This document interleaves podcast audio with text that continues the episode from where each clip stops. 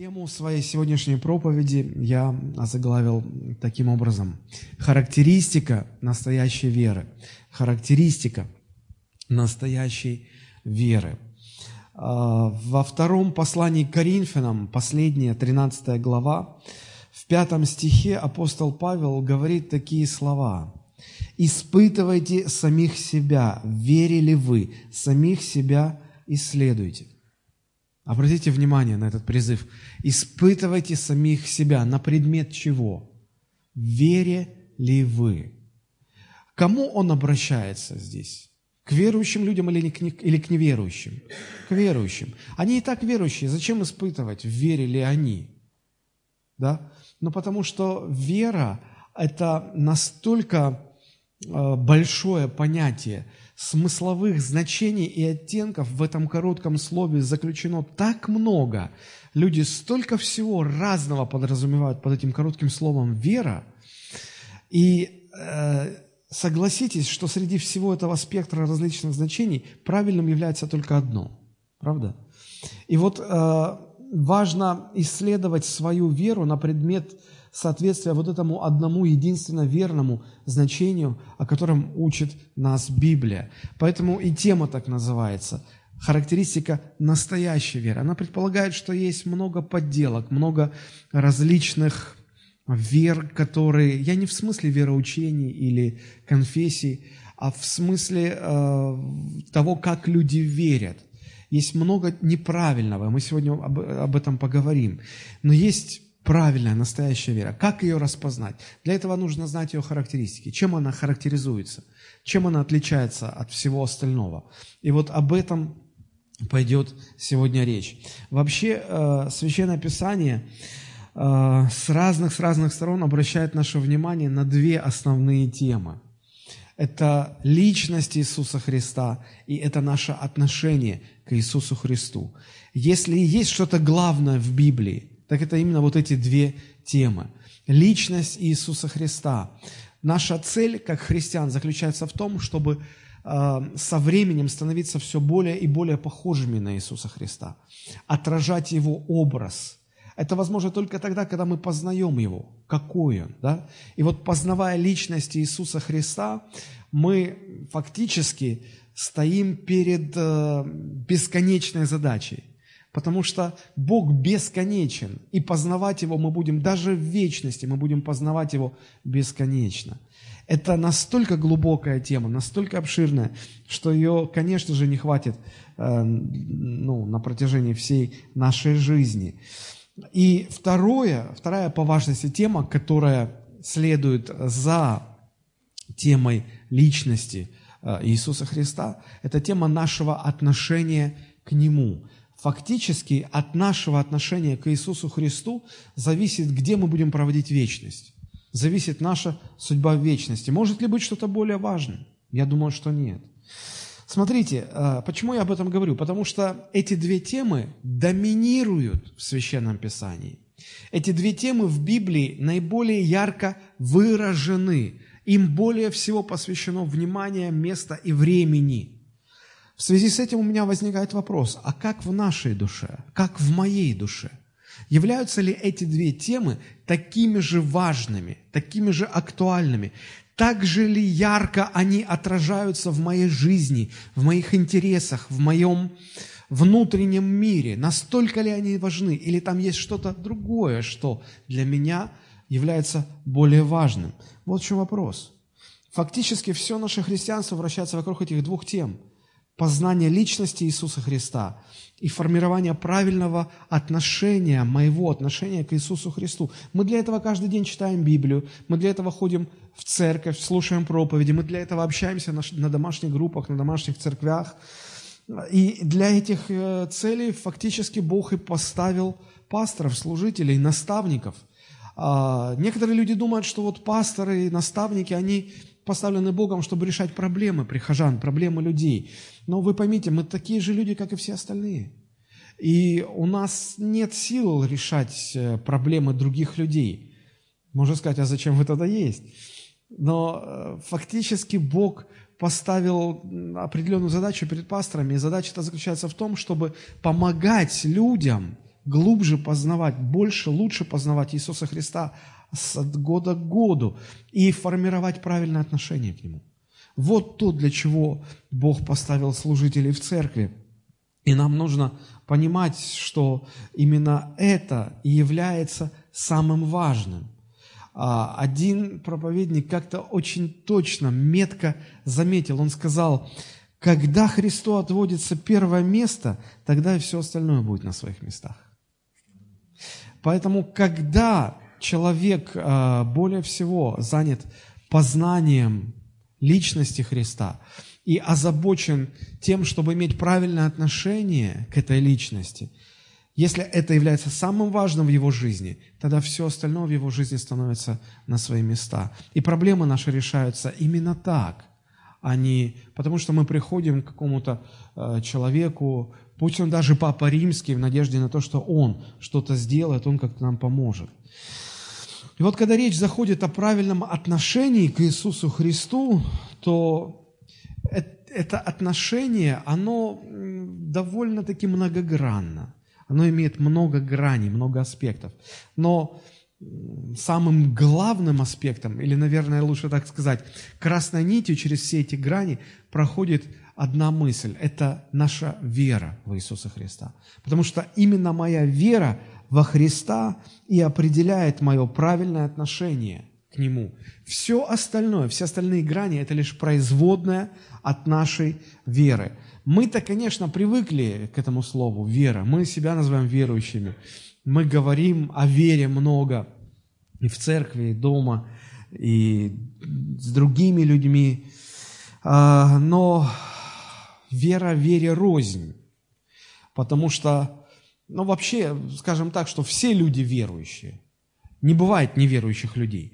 Просто э, они отличаются друг от друга предметом своей веры. Одни верят в то, что Бог существует, другие верят в то, что Его не существует. Третьи верят в себя, четвертые верят в силу денег, пятые верят в любовь. Вера все, есть всегда и у всех, но не у всех это вера в Бога. Знаете, э, вот как говорят, сколько людей, столько и мнений, да? Вот сколько людей, столько э, мнений о том, как прийти к Богу. И иногда самые такие философски предрасположенные натуры приходят к мысли, что Бог-то оказывается один, а просто ведет к Нему множество путей и каждый своим путем идет к Нему. И вот Бог – это такая точка в центре, и к этой точке, как лучи, сходятся множество-множество путей, каждый идет своим путем, кто-то через Магомета, кто-то через Буду, кто-то через Аллаха, кто-то еще там через чего-то, и вот все одинаково, рано или поздно приходят к Богу. Так думает мир, так думают многие люди в мире – но Библия в противоположность этому мнению учит совершенно другим вещам. Священное Писание однозначно и недвусмысленно утверждает, что путь к единому и истинному Богу всего один. И этим путем является только Иисус Христос. К Богу можно прийти только через Иисуса Христа. Вы скажете, а как же остальные пути? Все остальные пути, ну, скажем мягко, ведут еще куда-то приводят еще к чему-то, но не приводят к Богу. Особенно ярко эта мысль находит отражение в Евангелии от Иоанна, да и вообще а, в жизни, в служении всех апостолов. Посмотрите, Деяния апостолов, 4 глава, 11-12 стихи, как, а, как апостолы выражают это твердое свое убеждение. Деяния 4, 11 они говорят об Иисусе Христе, Он есть камень, пренебреженный вами, строящими, но сделавшийся главой угла. И нет ни в ком ином спасения. Посмотрите, это написано. Нет ни в ком ином спасения. А как же э, другие великие религиозные деятели? Ни в ком ином. Почему? 12 стих. Потому что нет другого имени под небом, данного человеком, которым надлежало бы нам спастись. Ничто другое никто другой, только Иисус. Они глубоко поняли эту истину, будучи свидетелями жизни, служения Иисуса Христа, Его смерти, Его воскресения. И вот теперь они хотят донести эту истину до нас с вами, чтобы мы поняли, что Христос является единственным путем к Богу. И все, что нас связывает со Христом, это наша вера в Него. И вот эта наша вера, личная вера во Христа определяет наше отношение к Нему. Поэтому апостолы так много говорят о вере. И, э, наверное, более всего о вере говорит евангелист Иоанн. Поэтому мне бы хотелось, начиная с самой первой главы Евангелия от Иоанна, немножечко э, вот показать, э, как, как Иоанн видит веру, какой взгляд у него на веру. Даже вот давайте мы начнем с самого начала, это первая глава, седьмой стих. Это первое упоминание о вере в этом Евангелии. И здесь э, речь идет об Иоанне Крестителе. Посмотрите, 1.7. А, он, то есть Иоанн Креститель, пришел для свидетельства, чтобы свидетельствовать о свете, то есть об Иисусе Христе, дабы все уверовали через Него. Цель жизни Иоанна Крестителя в чем заключалась? Чтобы у людей возникла вера, родилась вера, появилась вера, что вот этот Иисус Христос является единственным путем, ведущим к Богу, чтобы все люди уверовали в Сына Божия. Вот единственный смысл и э, цель жизни Иоанна Крестителя. Дальше, если мы идем по этой первой главе, то в 11-12 главе мы видим, э, в 11-12 стихе этой первой главы, мы видим, э, каким было отношение израильского народа к Иисусу Христу. Несмотря на то, что Иоанн Креститель всю свою жизнь посвятил тому, чтобы Израиль уверовал во Христа как в единственный путь к Богу, посмотрите, как Израиль отреагировал. Первая глава, 11 стих. «Пришел, Иисус пришел к своим, то есть к израильтянам, к евреям, и свои его не приняли». Казалось бы, они его ждали – они столько о нем знали, больше, чем все остальные народы знали о нем, и они не приняли его. И в противовес вот, э, отношению Израиля к Иисусу Христу, посмотрите, что говорится о тех, кто приняли. А тем, которые приняли его, верующим во имя его.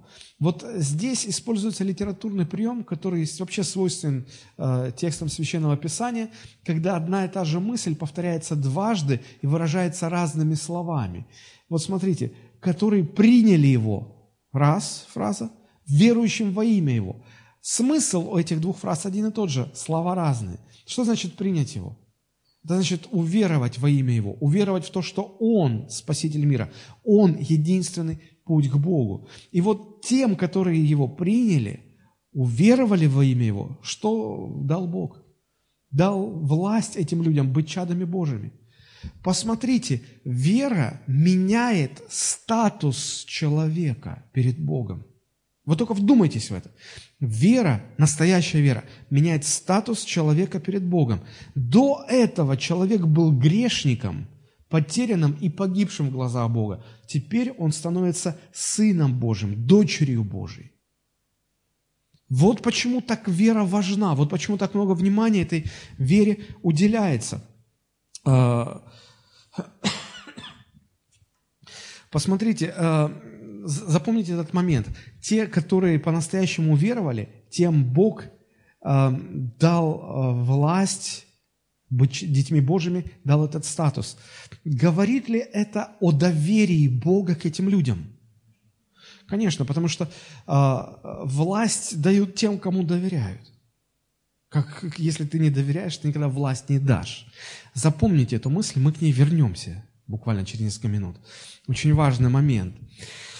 Так вот, а, раз настоящая вера так сильно влияет на человека, что изменяет его статус перед Богом, из потерянного грешника в принятого в Божий дом, в Божию семью Сына Божьего, то эта тема чрезвычайно важна, не правда ли? Следующее упоминание о вере мы встречаем уже в конце первой главы Евангелия от Иоанна, это уже 49, 40, 49 50 стихи. А, речь идет о Нафанаиле. Нафанаил отвечал ему, то есть Иисусу, «Рави, ты Сын Божий, ты Царь Израиля». Смотрите, он признает. Иисус сказал ему в ответ, «Ты веришь, потому что я тебе сказал, я видел тебя под смоковницей, увидишь больше всего». Если, э, чтобы не пересказывать эту историю, э, почему уверовал Нафанаил? Потому что Иисус ему сказал то, что кроме этого Нафанаила никто не мог знать. Это было сверхъестественно, это было удивительно. И Иисус говорит, ты поверил, ты правильно поверил, но ты поверил, потому что ты столкнулся с, со сверхъестественным необъяснимым. Но я тебе хочу сказать, ты увидишь более этого, и у тебя вера будет больше. Иисус, если мы будем наблюдать внимательно за Его служением, все, что Он хотел добиться в людях, каких перемен Он хотел добиться в людях, так это то, чтобы в людях появилась настоящая вера, и чтобы потом эта вера возрастала. Такое отношение Христа к людям мы встречаем на протяжении всего Его земного служения. А, дальше идет вторая глава. Там рассказывается о том, как Иисус был а, вместе со своей семьей приглашены, ну, мать его и там родственники, они были приглашены на свадьбу в Кану Галилейскую. И там Иисус сотворил чудо, Он превратил воду в вино. Это было первое чудо, которое Он открыто так сделал. Посмотрите, 11 стих так говорит. «Так положил Иисус начало чудесам в Кане Галилейской и явил славу свою, и уверовали в Него ученики Его». Выше мы видели, что только Нафанаил. Иисус уже набрал достаточно, почти полное количество учеников набрал, с которыми он дальше разделил свою жизнь. И тогда, вот до второй главы, только один Нафанаил сделал такое признание. Ты Сын Божий, ты Мессия, ты тот, через которого мир должен быть спасен. Теперь, когда остальные ученики увидели, что сделал Иисус, и у них появилась такая вера. Написано, они уверовали. Что это значит, чем характеризовалась эта вера, очень сложно сказать, потому что вот больше ничего, собственно говоря, не написано. Но мы можем предположить, что эта вера была, эм, в, как это сказать, ну не в зачаточном состоянии, а в начале своего развития. Маленькая вера, небольшая вера. Все, что дальше делал Иисус, работая со своими учениками, Он старался взрастить в них веру укрепить, э, конкретизировать эту веру, усилить эту веру. Иногда и сами ученики начинали это понимать, и видя, как мала их вера, они сами буквально обращались к своему учителю и говорили, умножь в нас веру. Помните эту фразу? Умножь в нас веру. И Иисус сделал все для того, чтобы умножить веру в то, чтобы они верили в то, что Он, Сын Божий, Он единственный путь, по которому можно прийти к Богу. И со временем их вера возрастала и возрастала и возрастала. Настоящая вера всегда предполагает возрастание. И если у вас настоящая вера, она тоже будет со временем возрастать. Вера в Сына Божьего как единственный путь к Богу. Дальше в этой второй главе Евангелия от Иоанна э, достаточно много говорится о вере других людей – но вера это здесь классифицируется как вера не настоящая. Это тоже очень важный момент. Что значит не настоящее? Ну вот давайте посмотрим такой пример. 23-24 стихи. Евангелие от Иоанна, 2 глава, 23-24 стихи. «И когда Он, то есть Иисус, был в Иерусалиме на празднике Пасхи, то многие, видя чудеса, которые Он творил, уверовали во имя Его. Но сам Иисус не вверял себя им, потому что знал всех. Очень интересное местописание, пусть оно остается на экране. Посмотрите, а, когда Иисус а, был в Иерусалиме, был праздник Пасхи, всегда много людей на этот праздник приходило. И а, там, среди этого множества людей, Иисус творил явные, видимые чудеса. Посмотрите, что мы видим. Многие, видя чудеса, которые Он там творил, как они отреагировали на это? Они уверовали во имя Его. Они уверовали во имя Его. А значит ли это, что чудеса, увиденные людьми, приводят к тому, что в людях рождается вера в Иисуса Христа?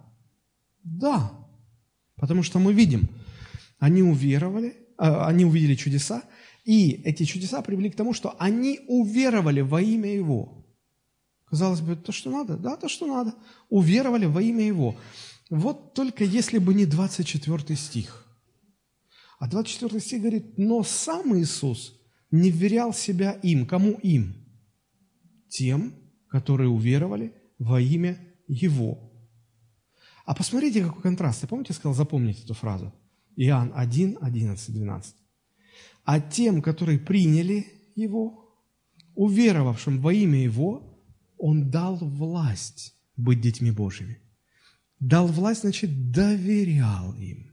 А здесь люди уверовали во имя Его, но Иисус им не доверял, сторонился их, потому что знал всех их, Он знал, что внутри этих людей.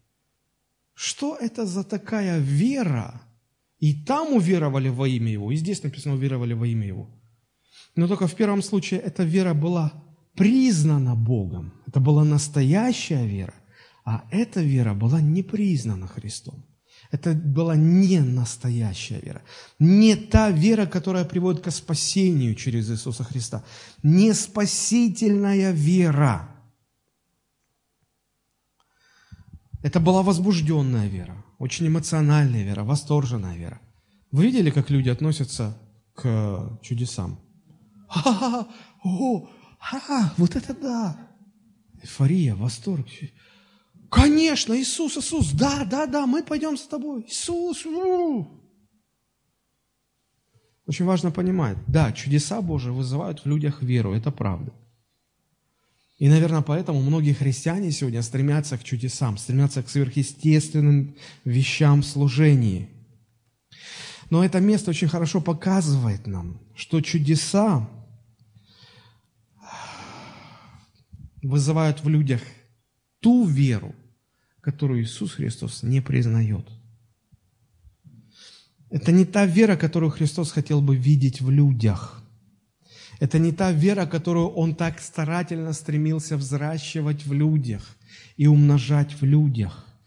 Именно поэтому Христос никогда и не стремился использовать чудеса, чтобы привлекать людей к вере.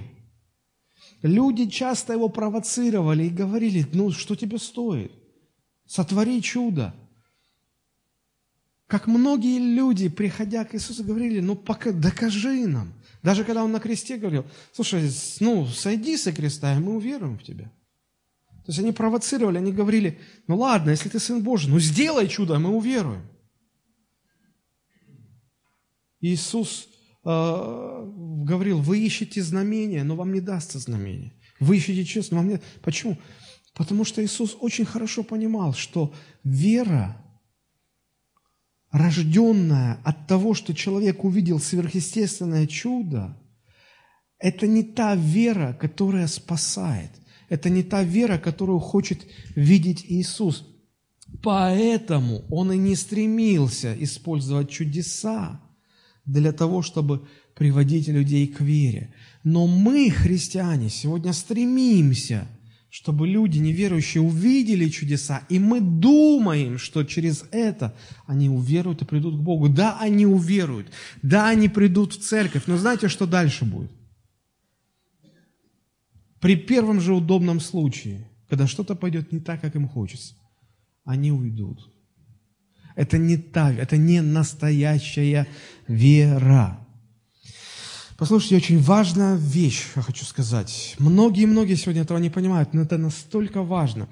Тот факт, что сегодня в церквях, в современных церквях, не так уж и много совершается сверхъестественных каких-то вещей, не так много происходит чудес, вовсе этот факт не означает, что Бога нет в церкви. Хотя многие христиане, если не все, именно так и трактуют это – где чудеса? Что значит нет Бога? Этот факт совсем не означает, что Бога нет в церкви. На самом деле это означает, что настоящая спасительная вера рождается в людях не от того, что они видят чудеса, а от совершенно другого. И поэтому Бог и не, э, не старается этим инструментом привлекать людей к себе. И не старается, не пытается через это э, рождать веру в людях. Это чрезвычайно важно. Чудеса рождают не ту веру, которую хочет видеть Христос, не ту веру, которая спасает человека, не спасительную веру. Да, положа руку на сердце, если вот честно разобраться вот в, в распиаренных сегодня пробуждениях, вот в этих обсуждаемых сегодня чудесах, я не говорю про все, но большинство, фактически это обман, фактически это подделка. А отношение Христа к чудесам очень явно видно в Евангелии. Он не пытался этим возрождать, или не то, что возрождать, а он не пытался через это приводить людей к вере. Хорошо, давайте пойдем дальше. Итак, э, мы видим, что здесь есть пример ненастоящей веры, да, рожденной от чудес, но это вера, которую Иисус Христос не считал верной. Вы скажете, «Э, подожди, подожди, пастор, ты же только что говорил, что там в Кане Галилейской Христос сотворил чудо, и ученики все уверовали. А чудо? Друзья, здесь есть тонкости. Ведь э, когда Иисус совершил чудо в Кане Галилейской, ученики уже были с Ним. Они уже были Его учениками. И фактически это чудо э, просто дало им какое-то подтверждение. И еще один момент. Эта вера, она была настолько в, в начальном этапе своего развития, что ее нельзя классифицировать как то конечное, чего хотел добиться Христос. Вообще, Э, говоря о вере настоящей, вере не настоящей, мы видим, что это настолько тонкий вопрос, что бывает иногда сложно понять. Столько тонкостей, столько нюансов, столько моментов. Еще раз подчеркну, что разница вот в чем. А, есть моменты, когда люди именно от того, что они увидели чудеса, они говорят, о, мы верим во Христа. Это одно, это, не, это не, неправильная вера. Она она не настоящая. Другое дело, когда человек уже является учеником Христом, он уже со Христом, он уже идет за Ним, и он, видя чудеса, что с ним происходит? Он утверждается в вере. Помните, апостол Павел говорил, я хочу, чтобы вера ваша утверждалась на силе Божьей, которую они увидели, пережили, почувствовали, но не на мудрости человеческой рождение веры от чудес или же утверждение уже имеющейся веры от сверхъестественной силы Божией. Согласитесь, это не одно и то же все-таки. Давайте дальше пойдем. Давайте разбираться дальше. А, мы переходим к третьей главе Евангелия от Иоанна, и в самом начале она посвящена разговору Иисуса Христа с Никодимом, учителем закона в Израиле. Я уверен, что вы не один раз читали эту историю. Помните, кем был Никодим? Очень известным человеком, почетным, уважаемым, учитель закона, член Синедриона. Синедрион был э, верховным религиозным судом в обществе, обладавшим весьма значительной властью, в том числе и политической властью. Он был очень образован, он был очень нравственный, высокоморальный человек. Ну, ну, настоящий пример для многих. Казалось бы, кому, как не ему, быть образцом и примером подлинной веры? Ну, а как иначе-то? Ну, а, а кто, если не он? собственно говоря. И вот смотрите, э, э, конечно, позже э, в нем вера созрела, но сейчас здесь, когда вот мы читаем эту историю, разговор Иисуса с Никодимом, этот разговор Иисуса с Никодимом обнаруживает поразительную вещь. Он обнаруживает отсутствие веры в этом человеке. Позже Никодим назван одним из тайных учеников Христа.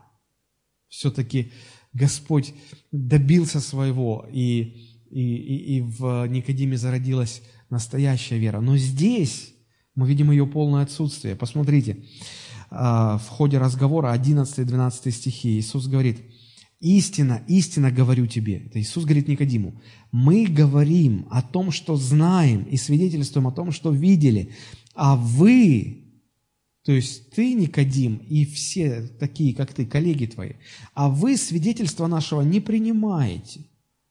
Я сказал вам о земном, и вы не верите. Никодим, тот, который, ну кто как не ему, как, кому как не ему верить по-настоящему, обнаружится, что он не верит и свидетельство Христова не принимает. Удивительно удивительно на самом деле. И далее Христос по ходу разговора, мы видим, что Он объясняет, что значит веровать в Него. А, фактически учителю Израиля, да, можно сказать, что здесь есть такой небольшой упрек, когда Иисус говорит, ты учитель закона, ты учитель в Израиле и не понимаешь этого. Но дальше Иисус начинает спокойно, подробно, а, шаг за шагом, буквально на пальцах объяснять ему, что это значит уверовать в Него. И э, он апеллирует к истории Израиля. Он, он говорит на понятном для Никодима языке. Посмотрите, 14-15 стихи.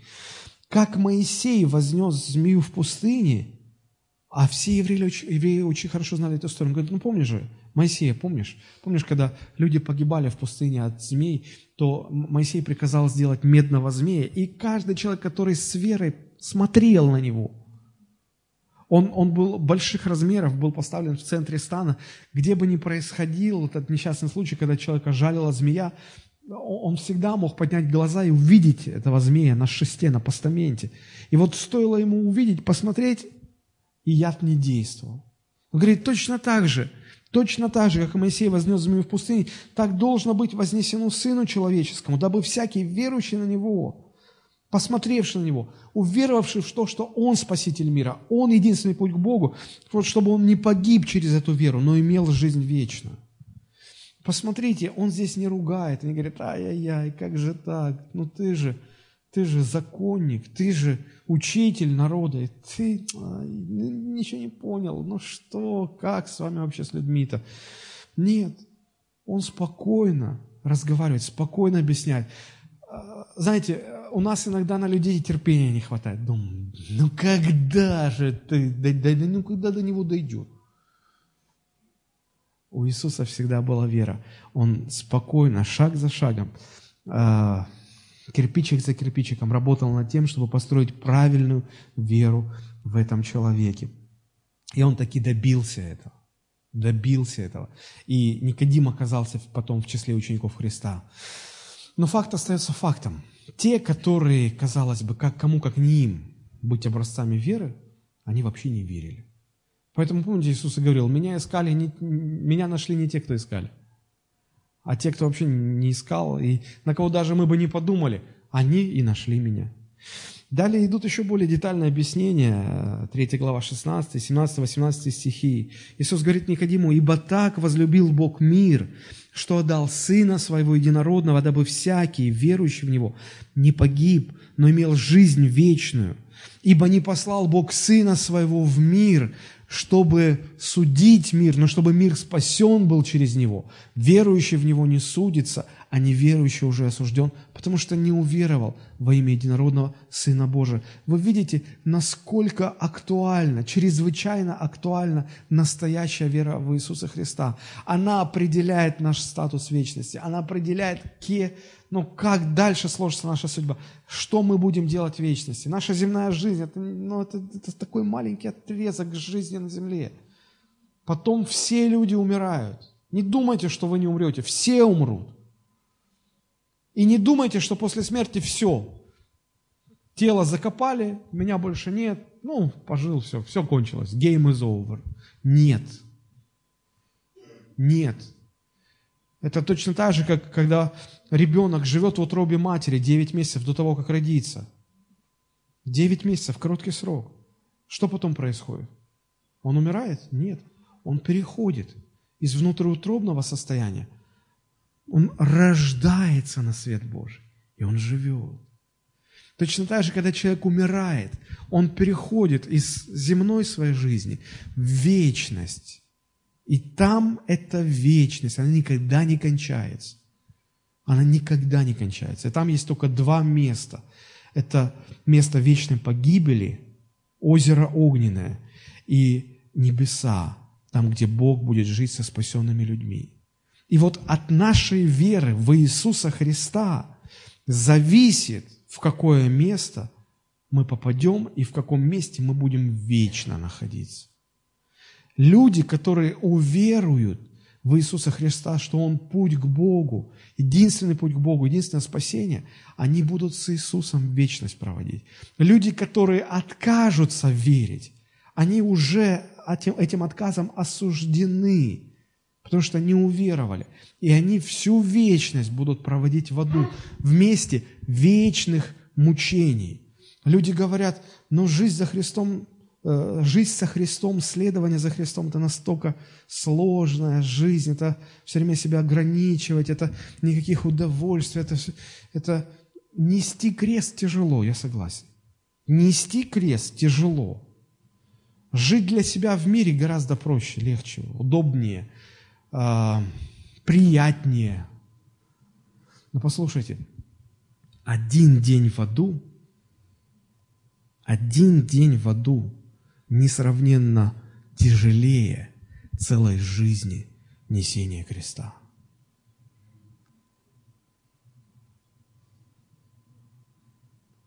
Посмотрите, как, как чрезвычайно велика роль настоящей веры. Она определяет жизнь человека вечности. И в конце этой главы, объясняя, рассказывая, можно было бы много об этом говорить, Иисус приводит цитирует слова Иоанна Крестителя. То, то же самое фактически, это 36 стих. Он говорит, верующий в Сына имеет жизнь вечную, а неверующий в Сына не увидит жизни, но гнев Божий пребывает на нем. Как вам кажется, чего добивается евангелист Иоанн, а, приводя вот такое повествование событий, свидетелем которых он был? Он добивается только одного – чтобы люди уверовали. Уверовали. В конце своего Евангелия он напишет, это написал я вам, чтобы вы, читая это, уверовали, что Христос является Сыном Божьим, и, веруя во Христа, имели жизнь вечную. Для того, чтобы родилась настоящая вера, какой инструмент использует Бог? написано Божие Слово. Современные христиане каким инструментом стремятся пользоваться для того, чтобы привести человека к вере? Показать им чудеса и знамения. Я не против чудес, друзья. Но это не то, что, это не то, что приводит к спасению. И, и сам Иисус не стремился этим пользоваться. Да, Он творил чудеса, но, но совершенно по другим причинам. Совершенно по другим причинам. Теперь дальше мы идем в 4 глава, и в 4 главе мы видим историю разговора Христа с самарянкой. Третья глава – это разговор Христа с Никодимом, четвертая глава – это встреча с самарянкой. Четвертая глава, 39-42 стих. Вся эта история заканчивается с такими словами интересными. Смотрите, 39-42. «И многие самаряне из города того уверовали в него по слову женщины». То есть Иисус возле колодца разговаривал с женщиной, она уверовала, потом она пошла в свой, в свой город, рассказала там о Христе, Делегация из города пришла, попросила Христа проведи несколько времени в нашем городе. Он пришел, был там некоторое время. Весь город самарийский уверовал во Христа. И смотрите, что написано. И многие самаряне из города того уверовали в него по слову женщины, свидетельствовавшей, что он сказал и все, что она сделала. И потому, когда пришли к нему, к Иисусу самаряне, то просили его побыть у них, и он пробыл там два дня. И еще большее число уверовали по его слову. А женщине то и говорили, уже не по твоим речам веруем, потому что сами слышали и узнали. А теперь смотрите, внимание, что они узнали? Узнали, что он истинно Спаситель мира. Уверовать во Христа – это значит принять, принять, что Он, только Он Спаситель мира, только Он единственный путь к Богу. Какой контраст! Никодим и все его коллеги, знающие закон, имеющие отношение к храму, к богослужению, к Богу имеющие отношение это фактически, не уверовали. А самаряне, которых э, тот же Никодим и, и все остальные иудеи считали Бога отступниками, Бога противниками, были уверены, что они неправильно толкуют Священное Писание, не понимают Бога, Вот они почему-то уверовали. Такой интересный контраст, парадокс какой-то. Фактически вот это вот обращение самарян, ну, чтобы вы понимали, э, самаряне не были евреями, э, как они имели какое-то отношение к, к этому народу, но сами евреи считали самарян безбожниками. Они даже не разговаривали, они не общались. Если еврей проходил мимо самарянина, то он даже не смотрел на него. Не дай Бог ему заговорить, это все, он считал, что он сквернится. Вы представляете? И вот эти люди массово приходят к вере в Иисуса Христа. Удивительно. Фактически это было первое массовое обращение людей ко Христу в истории служения. Первое массовое. Не иудеи массово не обращались, а эти, как бы казалось, безбожники, в кавычках, с точки зрения евреев, они массово обратились. Дальше мы читаем историю, которая нам открывает пример, а, не то что пример, а показывает характеристику подлинной, настоящей веры. Посмотрите, это четвертая уже глава Евангелия от Иоанна, 43 стиха и ниже. Читаем. Иоанн 4, 43. «По прошествии же двух дней а, он вышел оттуда и пошел в Галилею, ибо сам Иисус свидетельствовал, что пророк не имеет чести в своем Отечестве. Когда пришел он в Галилею, то галилеяне приняли его, видя все, что он сделал в Иерусалиме, в праздник, ибо и они ходили на праздник. Итак, Иисус опять прошел в Кану Галилейскую, где притворил воду в вино. В Капернауме был некоторый царедворец, у которого сын был болен. Он, услышав, что Иисус пришел из Иудеи в Галилею, пришел к нему и просил его, приди и исцели сына моего, который был при смерти. Иисус сказал ему, вы не уверуете, если не увидите знамения и чудес. Царедворец говорит ему, Господи, приди, пока не умер сын мой. Иисус говорит ему, поди, сын твой здоров. Он поверил слову, которое сказал ему Иисус, и пошел. На дороге встретили его слуги его и сказали, сын твой здоров. Он спросил у них, а в котором часу ему стало легче. Ему сказали, вчера в седьмом часу горячка оставила его. Из этого отец узнал, что это был тот час, в который Иисус сказал ему, сын твой здоров. И уверовал сам весь дом его. И уверовал сам и весь дом его. Здесь фактически, вот начиная с 43 стиха, Иоанн описывает начало довольно продолжительного периода служения Иисуса Христа. Этот период занял примерно 16 э, месяцев, э, где-то около полутора лет. И все эти 16 месяцев Иисус проводит в Галилее. Посмотрите, 43 стих говорит, по прошествии двух дней Он вышел оттуда, то есть Он был в Иудее, был в Иерусалиме, потом Он был в Самарии, и вот он из центральной части Израиля уходит на север Израиля, в Галилею. Галилея была на севере Израиля. Ну и сейчас там тоже. Вот. И э, он, он использует этот период полутора лет для того, чтобы формировать веру своих учеников. Почему он это делает? Причина, по которой он э, уходит в Галилею, здесь изложена, но она довольно странная, правда? Смотрите, он говорит, Э, Иоанн пишет, что Иисус ушел в Галилею, потому что э, в Галилее он э, не был признаваем, он не имел чести как пророк, его не считали пророком. В Иерусалиме, в центральной части, его считали за пророка, а там его таким, таковым не считали. Считали, да это просто от один. Мы же знаем, Иисус хотя родился в Вифлееме, но детство и юность его прошла в, в Галилее, в Назарете. И там он всем был известен. И вот его не считали за пророка. Казалось бы, да, где логика? Почему ты уходишь из Иерусалима, где в тебя начинают верить, пусть неправильно верят, кто-то правильно верит. Ты уходишь туда, где тебя ни пророком не считают. Ну где логика? А логика была. Дело в том, что останься Иисус в Иерусалиме, ситуация началась бы разворачиваться стремительно, и служение Иисуса уже продлилось бы не три года, а гораздо меньше. И вот чтобы не форсировать события, чтобы не приближать дату своей смерти за грехи всех людей, Иисусу еще нужно было время, потому что у него еще были задачи определенные. И для того, чтобы уже а, уйти от этого ажиотажа, потому что там очень бурно на него реагировали, в центральной части Израиля. Он уходит на север, в Галилею. Там его не признавали. И там, в общем-то, им никто не интересовался особо. А если интересовались, то только те, кто из Галилеи ходили в Иерусалим на праздник, и там видели, что Иисус творил, потом вернулись и стали говорить, вот, это не просто плотник, это, слушайте, смотрите, как написано. Когда пришел он в Галилею, то галилеяне приняли его, видев все, что он сделал в Иерусалиме в праздник, ибо и они ходили на праздник. То есть вокруг него там собрались только те галилеяне, которые на праздник ходили в Иерусалим. А остальные не обращали внимания. Иисуса немножечко оставили в покое, и он мог выиграть время для того, чтобы осуществлять свои задачи, которые у него были.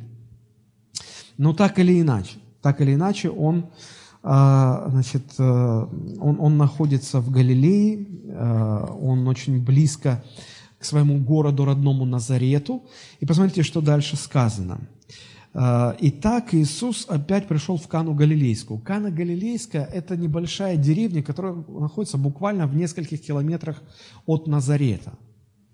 А, когда я был в Израиле, мы, мы остановились на несколько дней в, в Назарете, в гостинице. И я помню, э, наш экскурсовод сказал, ну, мы сейчас сегодня поедем в Кану Галилейскую, в Капернаум, там еще куда-то, в Тверю. Я думаю, он перечислил кучу городов. Как мы за один день успеем? Ну, я не понимал, что там все рядом. То есть мы сели в машину меньше, чем через час, меньше, чем через час спокойно очень ехали. Мы приехали в Кану Галилейскую. Она рядом была. И вот Иисус пришел в Кану Галилейскую, да, читаем, да, где он притворил воду в вино, вот, и рядом там Капернаум. И вот когда он находился в Кане Галилейской, из Капернаума к нему приходит некий царедворец, у которого был болен сын. Капернаум тоже был рядом. Мы прямо из Кана Галилейска поехали в Капернаум.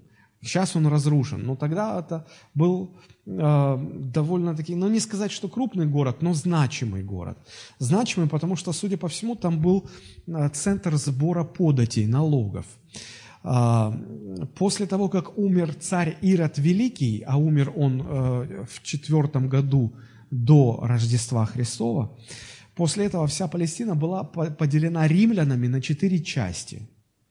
А, и а, над каждой был поставлен правитель. И вот каждый из этих правителей назывался тетрархом от слова ну, или четвертовластник, как вот в русской Библии написано, да? Вот. И вот Галилей управлял тетрарх или четвертовластник Ирод Антипа. Это не тот Ирод Великий, который младенцев избивал. А если вы проследите, они все Иродами были. Ну, в смысле, имя такое. Но тот был Ирод Великий, а этот Ирод Антипа. Вот.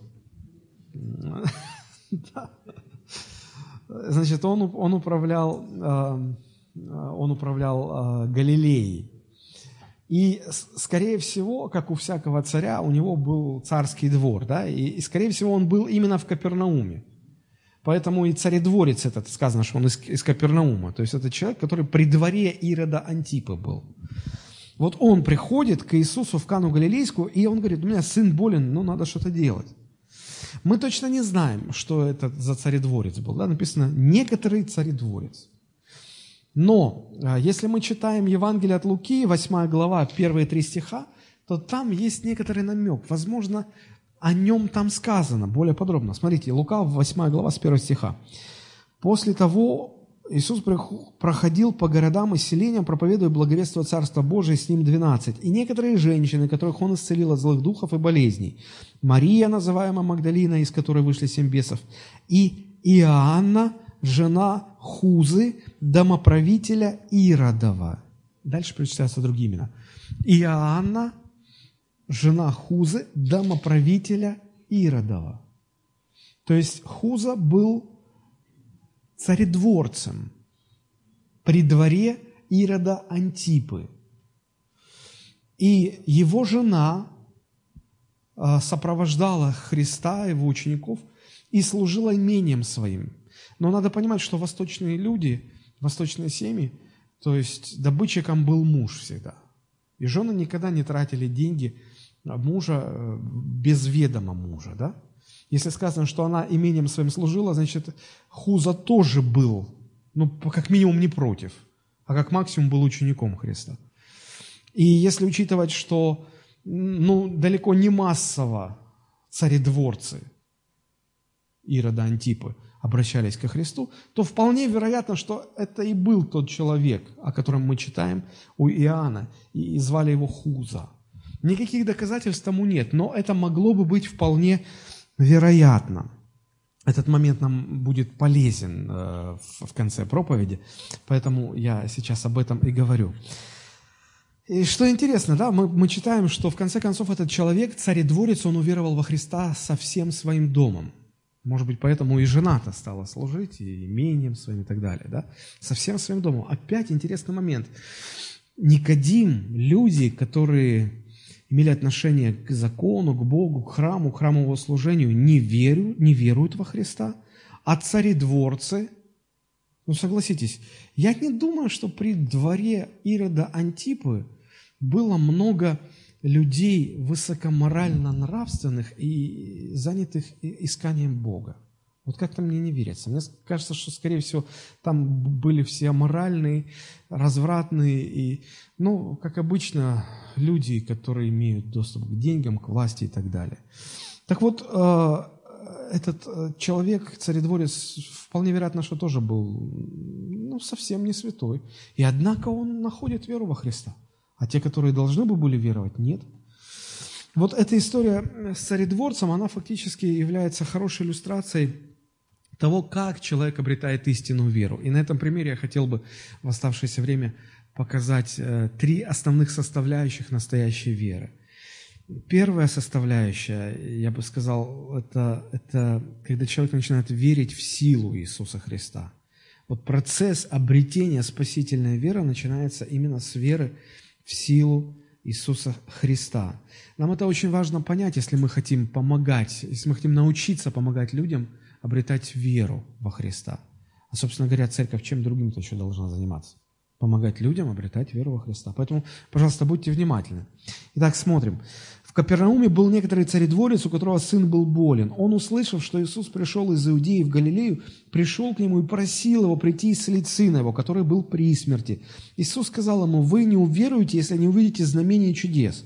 Царедворец говорит ему, Господи, приди, пока не умер сын мой я здесь э, в этом царедворце вижу два очень важных момента. Первый момент – этот человек пришел с огромной своей нуждой. Сын умирает, смертельно болен, варианта нет. Это горе настолько его поглотило, что он готов был не то чтобы признать это, он готов был умолять «помогите» помогите. Знаете, когда человек вот уже отчаявшийся, он, он нуждается в помощи, ему плевать на все, он, он, он упадет на колени, он распластается, он будет просить «помогите». Да, согласитесь, человек, который тонет, он не стесняется в выражениях. Он орет вот, как, как есть. Вот, и вот это вот было, да. И второе, что было в этом человеке, важный момент. Он был, вот каким-то образом он был уверен, что Иисус может помочь. Поэтому он пошел не...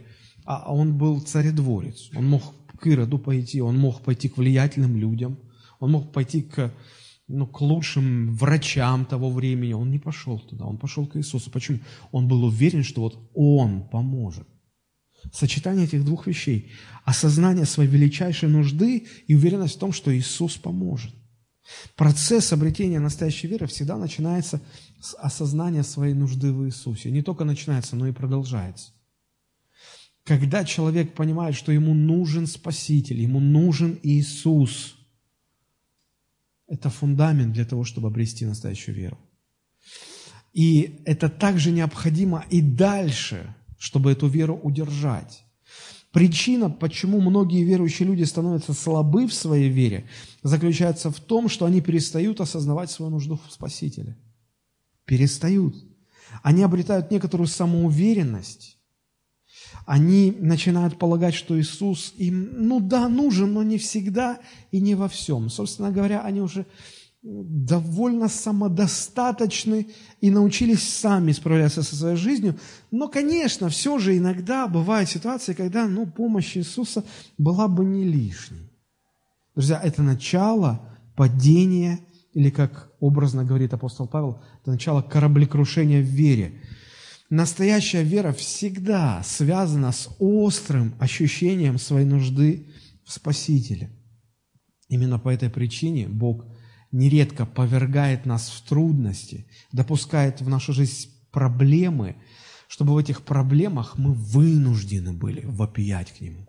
Чтобы уже так сдавить нас, что мы уже забываем о своей самодостаточности, забываем, что мы сами уже с усами, можем справляться с жизнью, что иногда, и тут мы понимаем, что Он не иногда, Он всегда нужен. Он всегда нужен. И тут уже не то, что, ну давайте помолимся. Не, братья, я не могу помолиться, я еще на обращен. Вы помолитесь за меня. Тут нет такого. Тут, говорят, тут уже не говорят молись, человек уже сам на взрыв орет, Иисус, помоги! Совсем другое состояние. Этим Бог не усложняет нашу жизнь. Нет, Он так возвращает нас к подлинной вере, от которой мы часто уклоняемся. А подлинная вера – это всегда осознание своей постоянной потребности в Иисусе Христе. Понимание, что ты, ты шагу шагнуть без Него не можешь, ты вздох сделать без Него не можешь. И так у этого человека была вот такая ситуация. Первое, он понимал, что у него проблема, из которой он сам не выкарабкается. И второе, он понимал, что Иисус точно поможет. Вот это основание веры. Основание веры. То, с чего начинается любая вера. Это а, признание факта «мне нужен Иисус», и, и понимание, что вот только Он и может мне помочь. Ничто другое и никто другой. У меня теперь такой вопрос. А вспомните, было ли это у Никодима? Вот такая острая-острая потребность, осознание, что я, я не могу, и, и Иисус точно мне поможет. Не было. Он спорил, он рассуждал, он пытался, ну, как-то вот выеживаться там. Что это? Это значит, я родился старик, мне обратно залезть в утробу матери и потом обратно из нее вылезти? Ну к чему это все? Ну зачем? То есть, когда ты осознаешь нужду в Иисусе Христе, ты не будешь так себя вести. Ну не будешь просто. Было ли подобное состояние у той толпы в Иерусалиме, которые, как сказано, видя чудеса, уверовали во имя Его? Нет. Нет, даешь хлеба и зрелищ. Вот там такое было настроение. А теперь э, очень важный вопрос. А есть ли такое состояние у вас? Если нет, возможно, ваша вера не настоящая, не спасительная. Основание для настоящей веры – это, это состояние смирения, ощущение своего полного банкротства, внутреннее ощущение, что вот опереться не на что, я падаю, падаю, мне Иисус нужен, я готов кричать, я готов что угодно делать, землю грызть, ну, я, ну, я, я пропадаю, Иисус, помоги. Без этого не может быть настоящей веры. Теперь смотрите, как Иисус реагирует на просьбу этого царедворца – очень интересной фразой он реагирует. Здесь сказано, что э, царедворец пришел к нему и просил его, просил его. В оригинале этот глагол означает, что это был какой-то процесс, некий процесс. Он ходил и просил, упрашивал. Иисус не сразу, не было так, что тот попросил, и Иисус сказал, да, хорошо, все, давай, все сделаем. Нет, он просил, а Иисус как бы не отвечал. И он снова просил, и снова просил, и снова просил. И вот э, он ходит, упрашивает Христа. И Христос отвечает такой интересной фразой. Он говорит, смотрите, вы не уверуете, в 48 стих, вы не уверуете, если не увидите, не увидите знамений и чудес. А, хочется спросить, Иисус, ты э, с кем разговариваешь? Он один там. Почему вы не уверуете? А Иисус он, видя ну, душу людей, он, он сокрушался от того, что он вот, вот в сердцах это говорит, слушайте, а что же вы за люди-то такие? Вот вам только чудеса подавать. То у тебя случилось это, у кого-то у кого-то что-то случается, и вам всем подавать чудеса. Вы, и вы, не, вы не уверуете, пока вот чудо вам не, ну, не, вот, не, не втемяшит. Ну, это как, как упрек звучало, это как какой-то ушат холодной воды. Вы вообще только чудесы хотите. знаете, казалось бы, как после этого должен вести себя этот царедворец? Ну, как бы вывели себя? Можно было бы... Знаете, мне иногда встречаются люди, христиане, которые говорят, ой, я на Бога обиделся. Я вот э, так думал, что он так сделает, а он так не сделал. Я обиделся на него. Я думаю, вот у странные люди, а? В настоящей вере не может быть такого понятия, как обида на Бога. Даже если Господь упрекает человека, даже если Господь ругает человека, в настоящей вере нет места обиды на Бога. Почему? А он не в том положении, чтобы обижаться. Помните, женщина Финикиянка умоляла Иисус, исцели мою дочь, она беснуется, ее бесы достали уже, помоги, исцели. А Иисус ведет и не отвечает. Может, он так отмахнулся, говорит, ну типа, иди отсюда. Но я не, не, не, не, не до тебя сейчас. Она снова идет, идет, просит, умоляет, кричит. Ученики уже говорят, слушай, ну, учитель, ну достала, ну давай ее отошлем уже.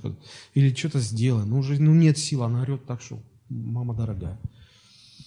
И Иисус говорит, я не буду тебе помогать, потому что я послан только к евреям, а ты язычница. Поэтому в сторону. И помните, что она говорит? Казалось бы, можно сказать, ну, это дискриминация, ты второго сорта человек, меня назвали вторым сортом. Он даже более того сказал, он, он сказал, нехорошо взять хлеб со стола у детей и бросить псам, типа ты псина, и дочка твоя псина, и вам помогать я не буду. Казалось бы, куда еще больше-то обидеть? Но когда человек в вере, он не в том положении, чтобы обижаться. Там просто нет этого. Она говорит, да, Господи, псы мы, псы, но, но ты же знаешь, что когда... А, а там обычай был такой на Востоке. Помните, когда Иисус рассказал притчу про богача и Лазаря, то про Лазаря он сказал, что Лазарь, Лазарь был счастлив ползать под столом господским, когда, когда господа, э, богатые люди кушали, поели, то там были такие хлебы, лаваши, как вот, знаете, грузинский лаваш такой, как бумага, да? Вот специальные лаваши, хлеб, которым богатые люди вытирали руки после еды. Вытирали руки и бросали как тряпку, как салфетку, использованную под стол. И вот этот э, Лазарь был э, счастлив под столом найти эту лепешку, вымазанную об руки, э, руки вытерли. И он с жадностью это все в рот запихивал. Это была его единственная еда. И вот Иисус говорит, нехорошо у детей хлеб взять, бросить с псам. А женщина говорит, все так, все так. Но когда дети едят, ну, ну, ну дети же, крошки падают, крошки падают под стол. И, и псы могут хотя бы эти крошки, вот крошечки, да. Когда ты в вере, ты не в том положении, чтобы обижаться на Бога. И поэтому этот царедворец говорит, посмотрите, как написано. Иисус сказал ему, вы не уверуете, если не увидите знамения чудес. А царедворец говорит ему, Господи, приди, пока не умер сын мой. Как угодно меня называй, что угодно делай.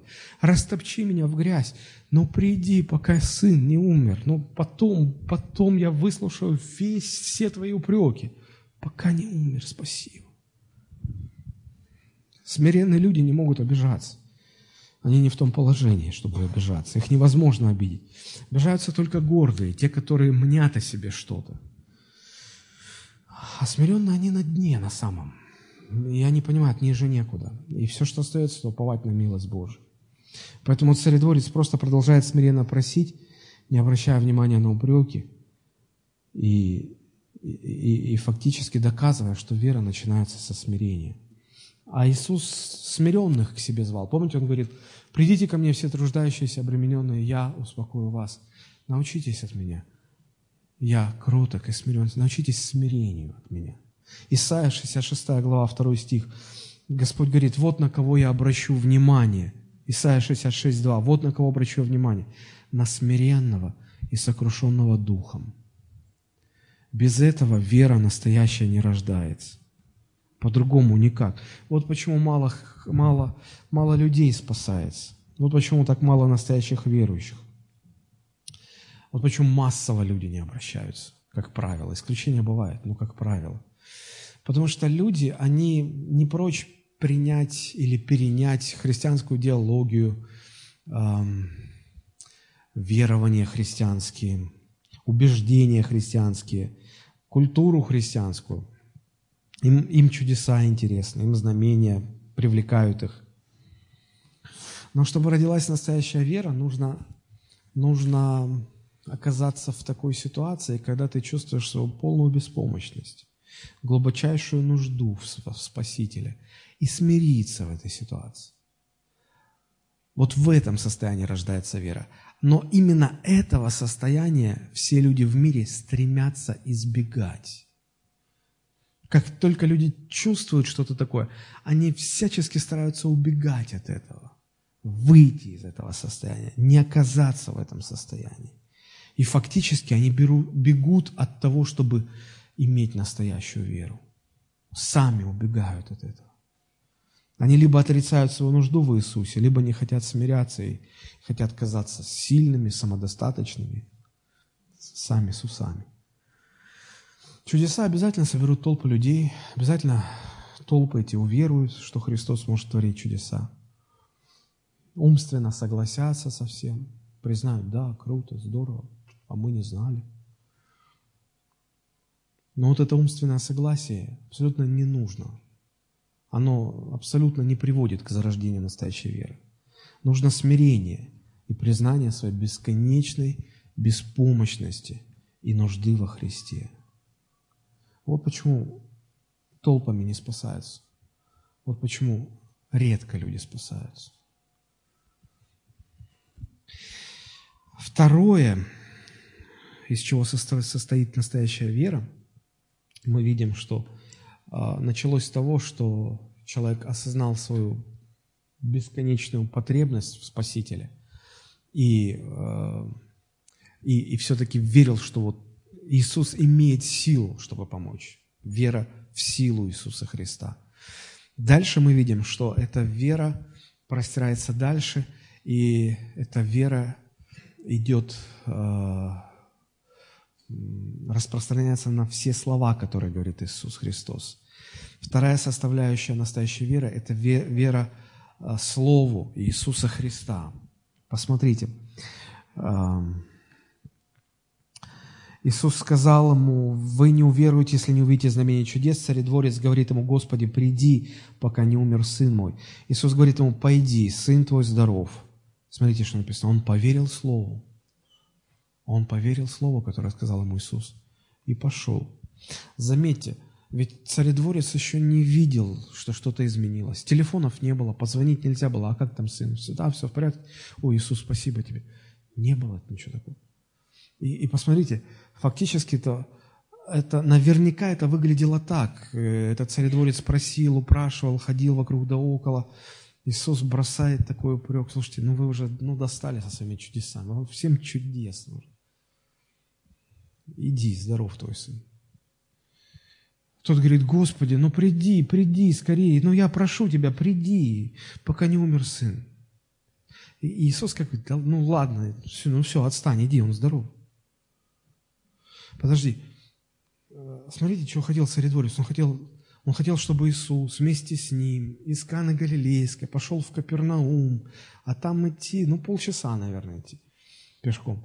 Пришел бы, возложил руки на сына, сказал бы, там, махалай, махалай, выздоравливай. А тут как бы вот ощущение такое, что учитель отшивает. Типа, ну все, ну отстань, все, иди, здоров. Казалось бы, нет, так нельзя. Я, я не так себе это все представлял. Помните, как Неиман тоже, тот сам болел. У этого сына, а тот сам болел. Пришел, там денег дал, принес все. А пророк даже не вышел. Послал слугу, и слуга приходит и говорит, ну, Елисей сказал, чтобы ты э, голый залез в Иордан и семь раз так ну, занырнул и вынырнул из воды.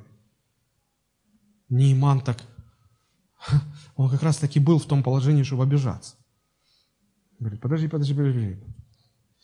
Я вам что, денег мало принес? Не, вы скажите, ну я занесу больше. Я ж, ну как, я жду, чтобы он вышел в такой в праздничной одежде, в конце концов, там, что-то там, свечка, кадила, что-то, чтобы вот как-то ну, ну, антураж какой-то, чтобы вот я так почувствовал, о, сила Божья, я исцеляюсь.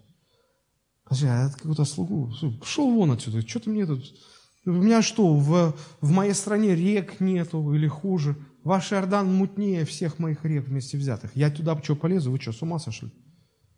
Не, я чувствовал, что что-то вот разведут эти евреи. Я чувствовал. А хорошо, что слуги были. А слуги, знаете, вот им, они не мнят ничего из себя, они слуги.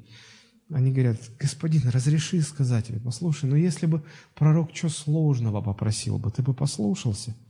Ну, ну, ну я привык к каким-то церемониям. Ну, ты уже здесь, река рядом. Ну, ну, ну, пожалуйста, ну не сложно же, залезь. Вот семь раз туда-обратно, но если ничего не будет, ну мы разгромим этот халабуду, всю эту пророческую. Ну, в общем, упросили. Ниман заходит в воду раз. А вы когда-нибудь, как крещение, помните? А вот так семь раз. Семь раз. Шестой раз, и ничего. И он так седьмой раз думает, уже слугам, наверное, так, давайте, готовьтесь. Раз под воду и обратно. И чистая кожа, и здоров. Ничего не почувствовал. Но вылез из воды здоровый. Мы всегда представляем, мы всегда, когда приходим к Богу просим, Господи, помоги, мы всегда представляем, как Он это сделает. Как? Знаете, что я по себе скажу, по своему опыту? Бог всегда делал не так, как я себе представлял. И Он всегда будет делать не так, как вы себе представляете. Потому что этот царедворец думал, он придет и исцелит.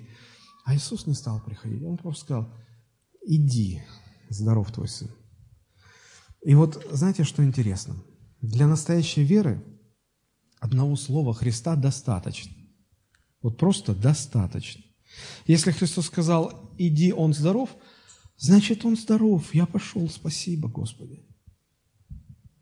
Настоящая вера невероятна, вера невероятна, чрезвычайно высоко ценит Слово Христа. Послушайте очень внимательно. Если вас перестало тянуть к Божьему Слову, если вас перестало тянуть к Божьему Слову, если вы перестали его читать каждый день, с такой жадностью, как голодный ищет хлеба и жаждущий ищет каплю воды, если вас перестало с такой силой тянуть к Слову, это верный признак того, что вы теряете подлинную веру. Вы теряете подлинную веру. Настоящая вера будет всегда вызывать в вас неуемную жажду по Божьему Слову. Проверьте себя. Мы вначале читали, апостол Павел говорит, исследуйте себя, верили вы. Вот, и, вот сейчас как раз самое время исследовать себя. Верьте Божьему Слову. Бог для того и ставит служителей в церкви, пасторов в церкви, наставников в церкви. Не потому, что они могут решать проблемы людей. У них нет сил решать проблемы людей. Но Бог их поставил для того, чтобы они помогали людям в церкви направлять свой взор на Иисуса Христа.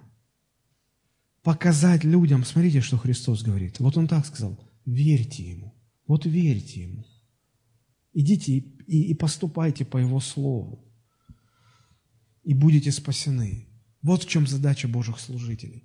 И когда люди верят, когда люди не ведут себя как Неиман, а я-то думал, или как этот царедворец, ну я думал, ты придешь, а ты не хочешь приходить. И иногда и к пасторам тоже такие претензии. Ну, я думал, ты это, а ты просто помолился, а я что-то ничего не почувствовал. Пасторы не психологи, не экстрасенсы, не чародеи, чтобы решать так, только верой. Нет, друзья. Все, что они могут, это помочь другим возложить всю свою веру, надежду и упование на Иисуса Христа. Смириться, помочь смириться и помочь поверить в Слово Иисуса. И тогда Иисус решает проблемы. Помните, царедворец, я говорил, что он некоторое время просил, упрашивал. И иногда и нам в молитве приходится просить, упрашивать. Иногда это время занимает. Поэтому Иисус сказал, а, сказал притчу, что должен всегда молиться и не унывать. Иногда мы просим и унываем. Ну как же так? Ну почему? Не унывайте, доверяйтесь. Вроде бы нет ответа. И, и, или, или Бог не просто молчит, а Он упрек какой-то там дает. Ну, поверьте, Он не издевается. Он не издевается, нет. Бог хочет просто вот этим показать нам самим наличие или отсутствие в нас настоящей веры. И помните, когда царедворец поверил Слову, он пошел, да? Классическое определение веры. Евреям 11 глава 1 стих. Вера же есть осуществление ожидаемого и уверенность в невидимом. Этот царедворец не видел еще ожидаемого, но он был уверен в невидимом. Христос сказал, он здоров, значит, он здоров. И что? Он пошел осуществлять ожидаемо. Пошел в дом, чтобы увидеть своего здорового сына. И мы видим, что э, когда он по дороге еще шел, его встретили слуги и говорят ему, слушай, здоров твой сын. И тот, а в котором часу стало легче? Ему говорят, вчера в седьмом часу. И он вспоминает, это то время, когда Иисус сказал, пойди, сын твой здоров. То самое время. Удивительно. И третья составляющая вера – это вера, которая со временем растет и приносит спасение не только тебе, а всему твоему дому. Потому что, смотрите, после этого, как мы, мы, мы видим 53 э, стих, «И уверовал сам и весь дом его». И уверовал сам и весь дом его. Это о многом говорит. Помните 10 прокаженных, которых Иисус исцелил? Девять из них ушли и даже забыли, как зовут того проповедника, который их исцелил. Но этого не так. Он ничего не забыл. Он не просто ушел и больше никогда с Христом не встречался. Написано, он уверовал в Него. И не просто он сам, дети его, жена его, рабы его, слуги его, а он царедворец, он не бедный человек. И у него бога, ну, много людей было в слугах. Весь дом уверовал. Весь дом уверовал. Если все же это был тот Хуза из Евангелия от Луки, то посмотрите, что совершила его вера. Она изменила всю его жизнь. Его жена стала служить команде учеников Иисуса Христа. Он сам регулярно отдавал деньги, на, чтобы покрывать нужды Иисуса. Служил от имения, учителю имением. Это очень серьезный шаг. Он сам не мог, потому что он все время должен был быть при дворе.